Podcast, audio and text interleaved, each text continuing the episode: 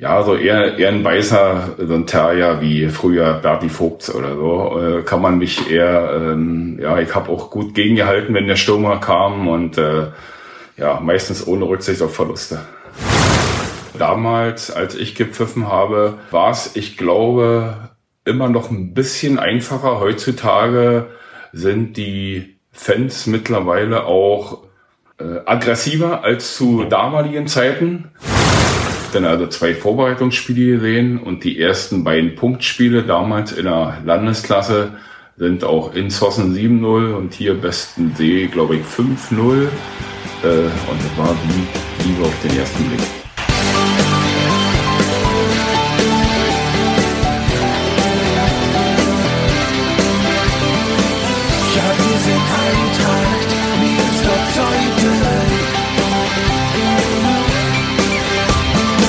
Und damit herzlich willkommen zu Die Eintracht im Ohr, dem Podcast des SC Eintracht Meersdorf-Zeuthen.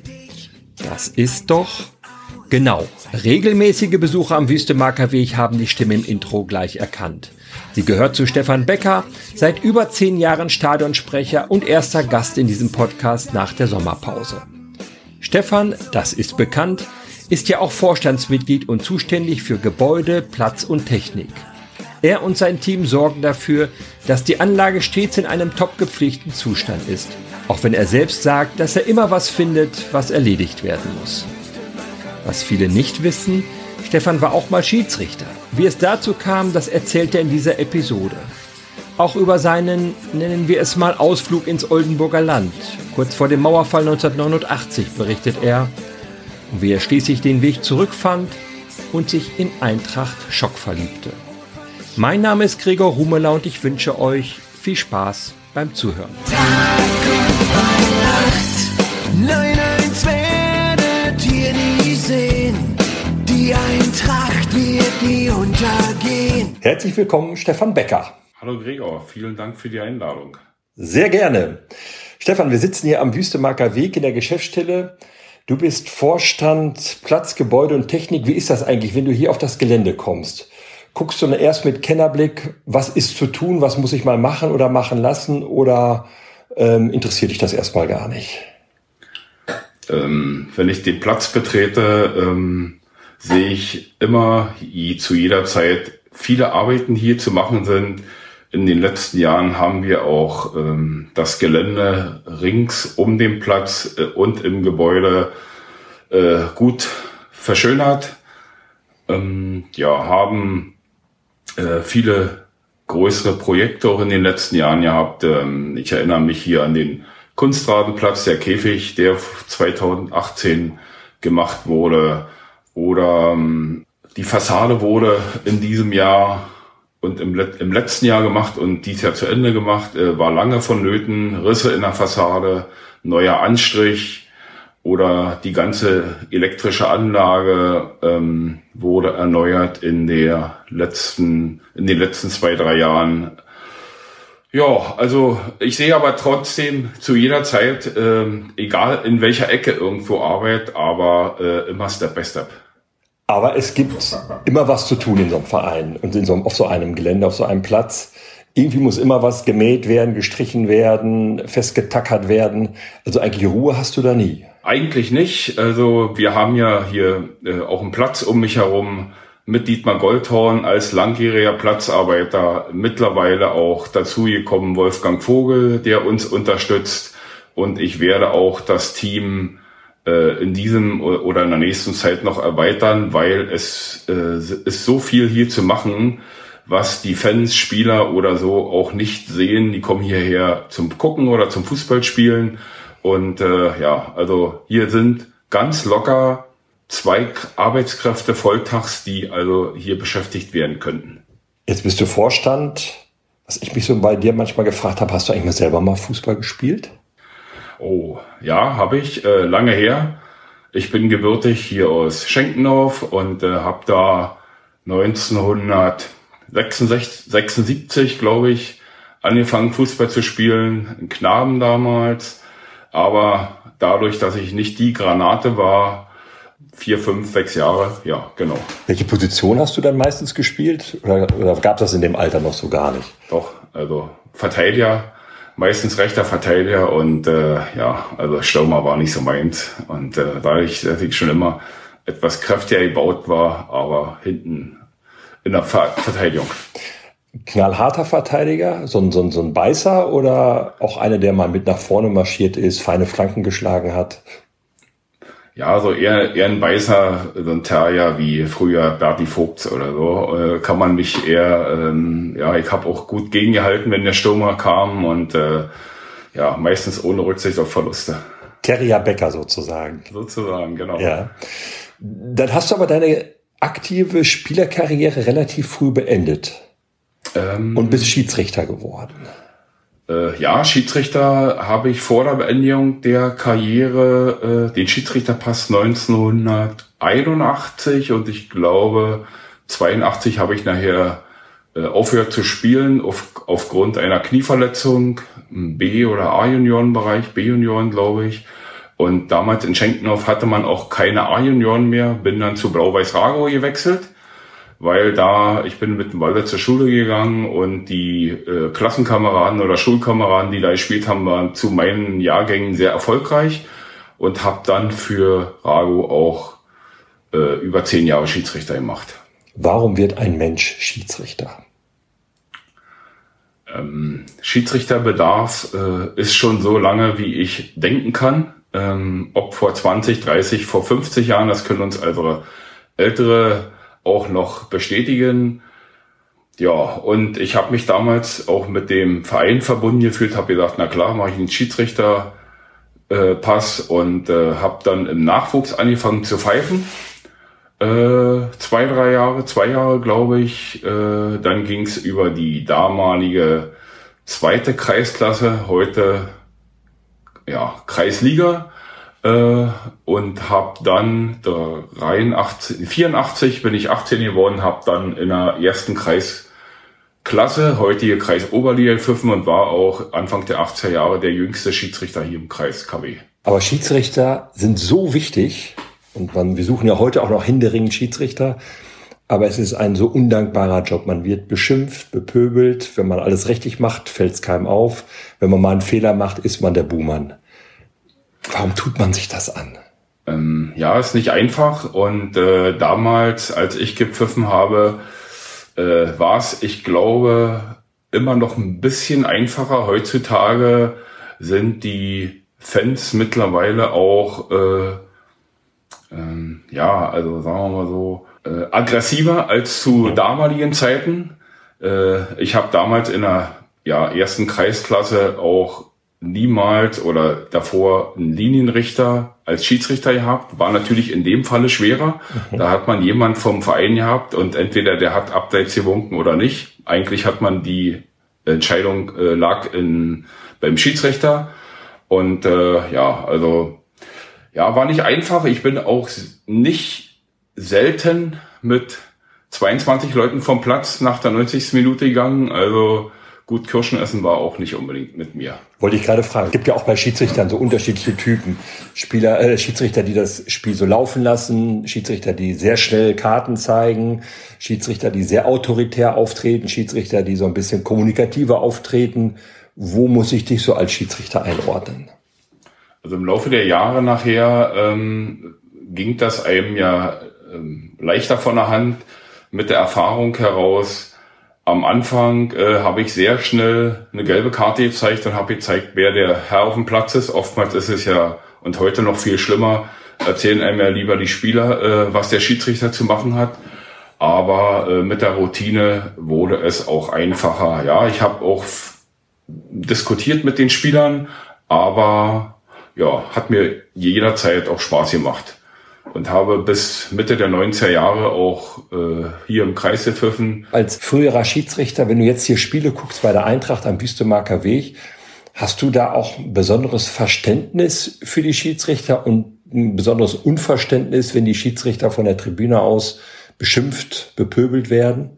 Ja, sowohl als auch. Also ich sage mal, heute ist es ähm, in einigen Dingen schwerer für einen Schiedsrichter auf dem Platz aber auch wiederum leichter, weil es steht ein Team da. Mhm.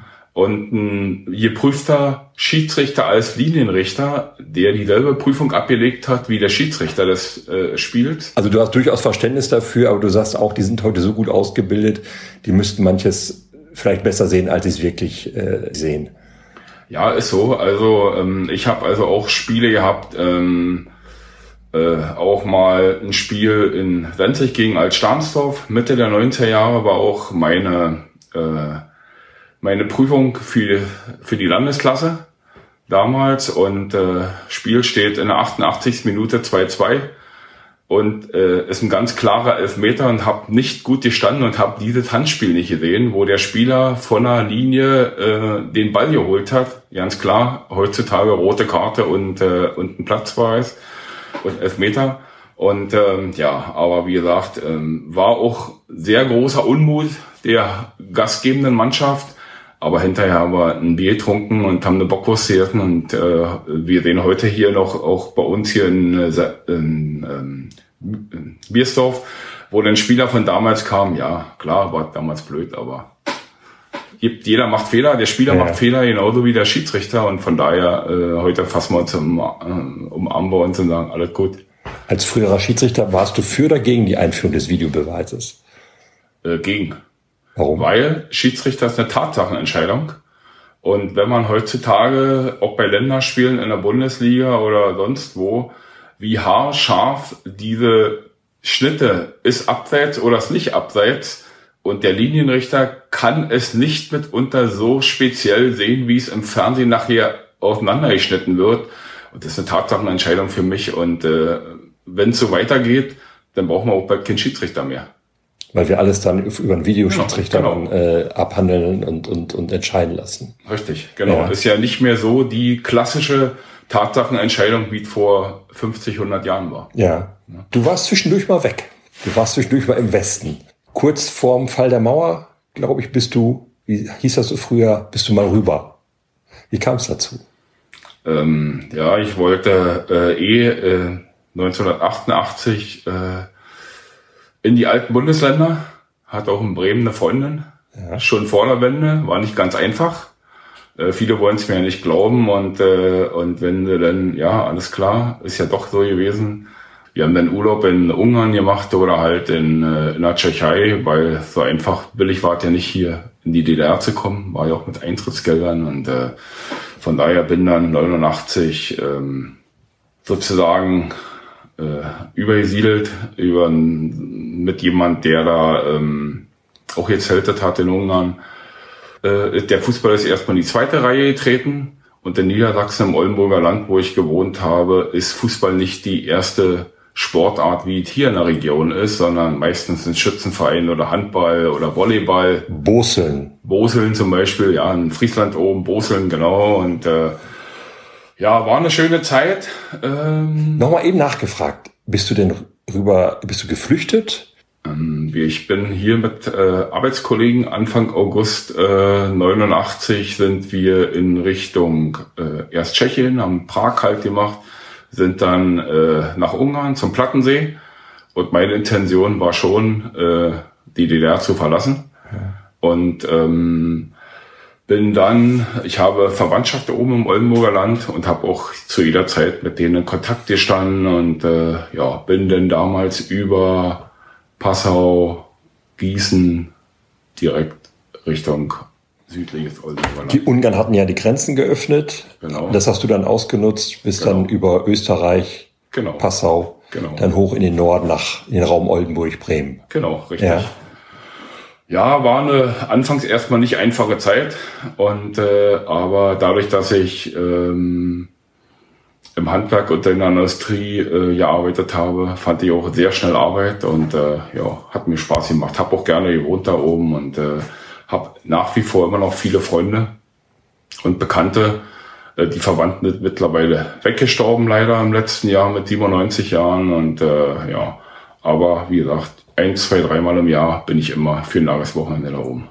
Das heißt, du hast dann da auch sofort Arbeit gefunden und äh, Anschluss gefunden. Deine damalige Freundin wohnte da. Aber im Fußball hast du erstmal so ein bisschen gesagt, den lasse ich mal links liegen, ich muss mal erstmal hier ankommen. Genau. Also erstmal stand ja Arbeit und Wohnung im Vordergrund und äh, ich habe nach, ich glaube, einer Woche oder einen Job gehabt und äh, von daher habe mich da auch sehr schnell hochgearbeitet. Es hat mir Spaß gemacht, die neuen Kollegen, ähm, der erste aus der ehemaligen DDR in der Firma gewesen zu sein und äh, auch viel Unterstützung gehabt. Ich bin auch mit einem weinenden Auge hier in Richtung äh, Heimat wieder zurück, aber der Liebe wegen damals mhm. wieder nach Berlin. War, wenn, du, wenn das so im Sommer war, im Spätsommer, dass, dass du rübergegangen bist, war für dich noch nicht absehbar, dass die Mauer fallen könnte? Es waren ja damals so Zeiten, wo es schon ein bisschen wackelig war.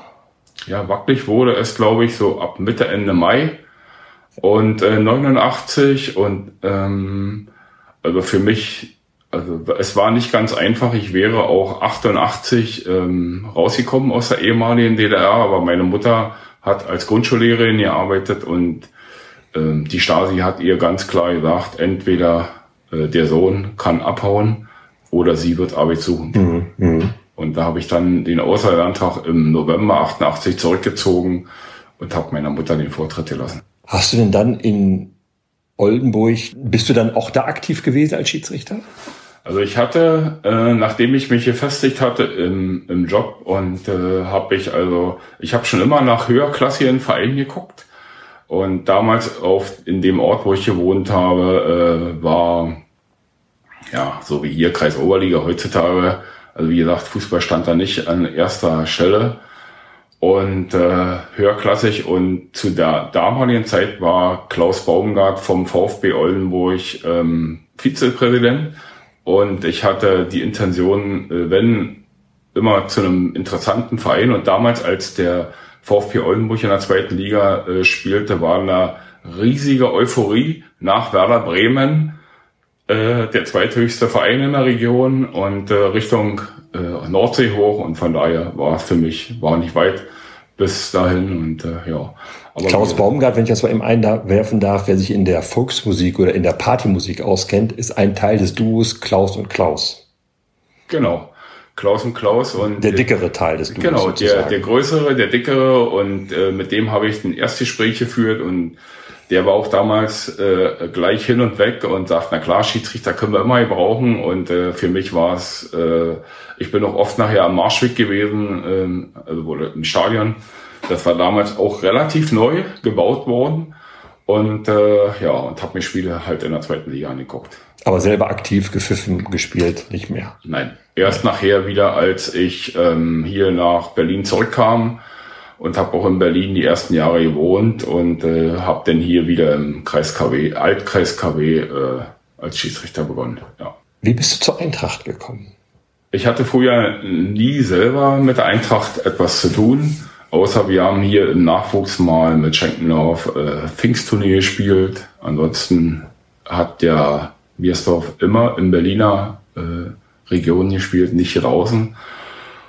Und 2005, glaube ich, bin ich, äh, als die Eintracht 5 oder 6, als die Eintracht ins Land aufstieg, ähm, habe ich das öfteren in der Zeitung gelesen und hier spielte jemand damals in der ersten Mannschaft mit den Eltern ich gut konnte oder aus früheren Zeiten und habe mal geguckt, wie der Sohn spielt, weil mit dem Vater habe ich mal zusammen gespielt.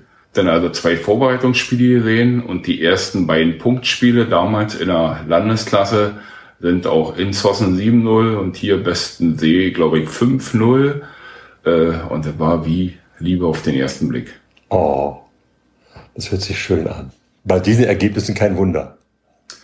Ja, äh, ich hatte auch geguckt, äh, die nächsten Spiele wurden dann zwar verloren, ich glaube ein Spiel oder so, aber ja, aber trotzdem, also hier die Atmosphäre, so die familiäre Atmosphäre, die hat mir super äh, zugesagt und obwohl ich damals auch 2006 Intention hatte, nach Luckenwalde zu gehen äh, und da, die haben damals zur damaligen Zeit Brandenburg-Liga gespielt mit äh, Chancen für den Aufstieg und das war hier für die Region die höchstklassigste Mannschaft.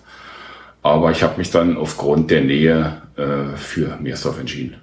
Das heißt, du warst dann in dieser Saison ähm, 2005, 2006, als die Mannschaft dann erst mal in der Landesklasse spielte, regelmäßig Zuschauer, Fan.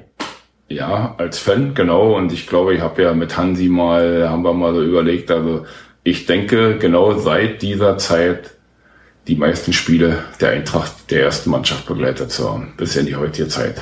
Und bist du auch zu Auswärtsspielen mitgefahren damals schon? Ja, immer. Okay. Ob auswärts oder hier am Wüstemarker Weg.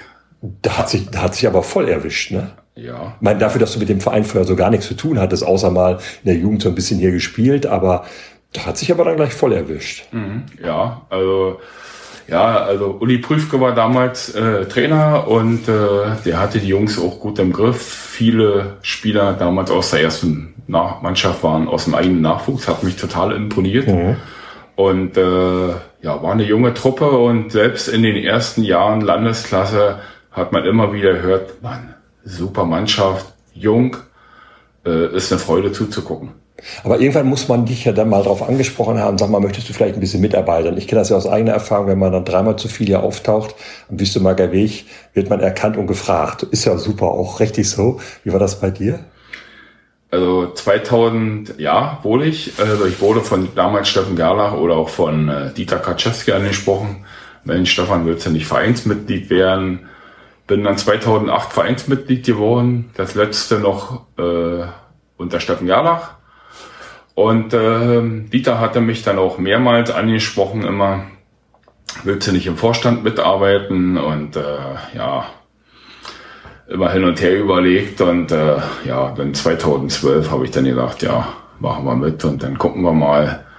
Äh, ich war mir damals nicht annähernd bewusst, was sich dahinter verbirgt, weil es waren dann Platz, Gebäudetechnik, sich um alles zu kümmern und äh, eigentlich ist das hier ein Volltagsjob, kann mhm. man wirklich so sagen. So viel Nachwuchsmannschaften, jeder hat mal irgendwie ein Problem, da fehlt das. Äh, damals hatte ich auch noch die Bekleidung dazu mitzuzählen und so weiter. Also ja, ist echt Wahnsinn, was sich hinter diesen Vorstandsposten wirklich verbirgt.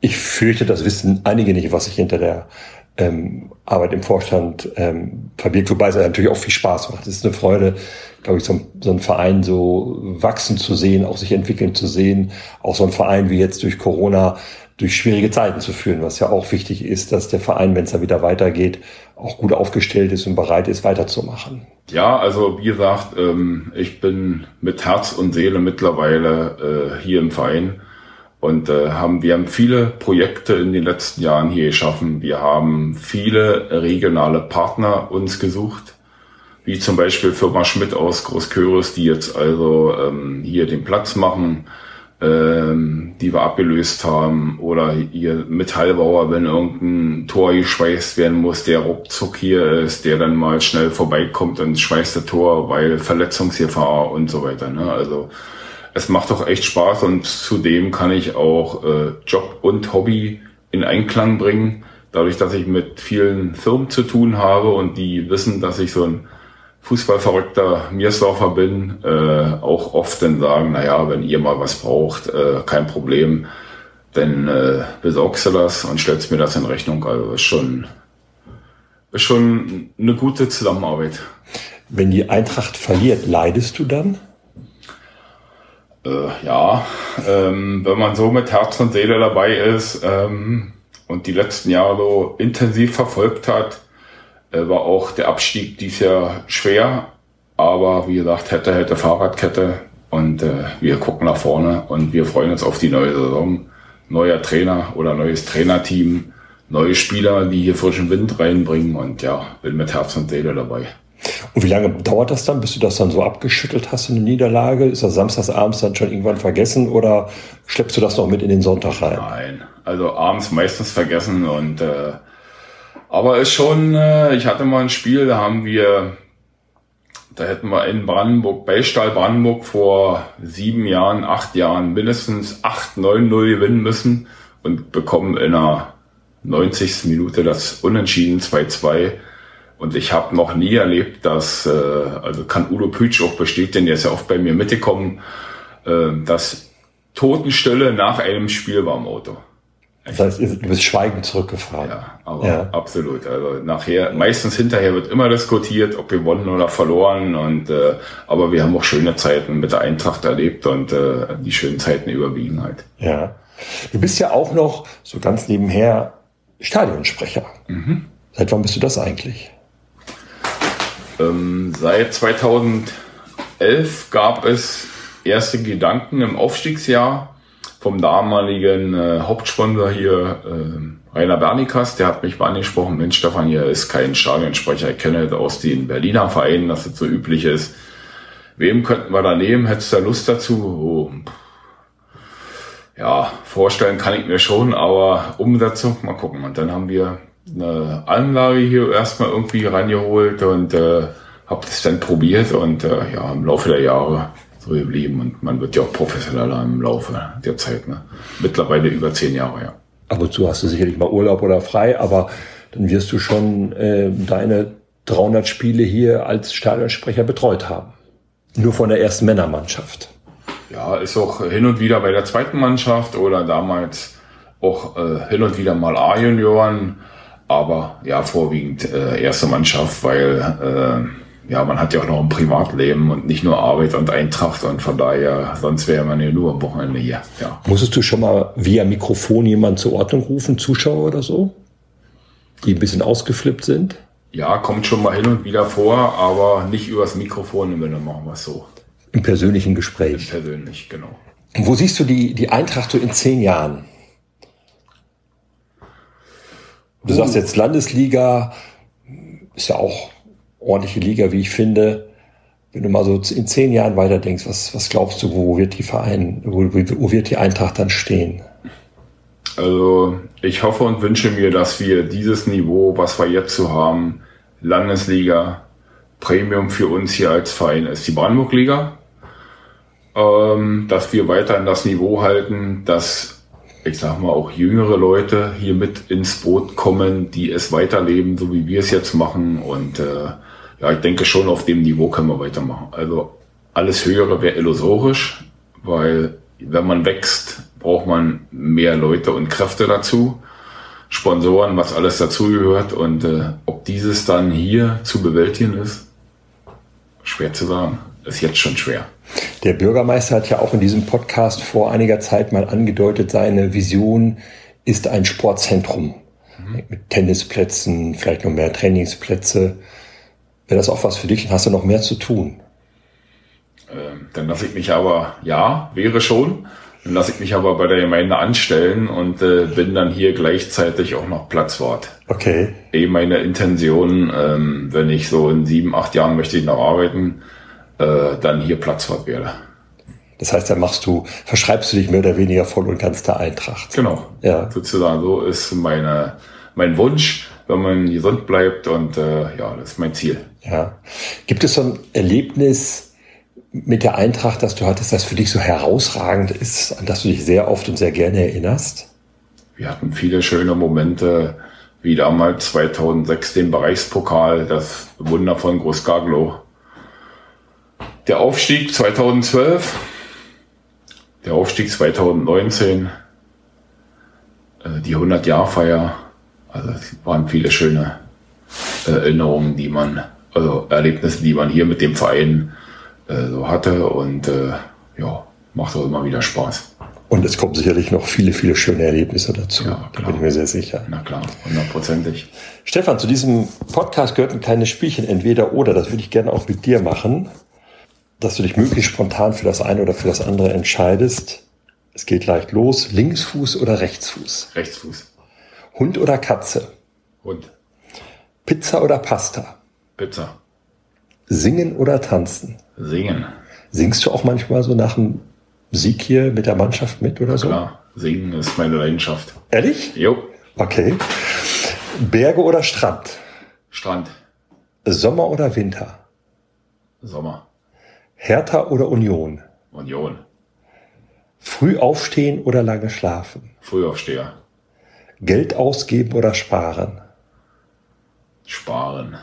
Geld oder Ruhm? Geld. Sport schauen oder Sport machen? Machen.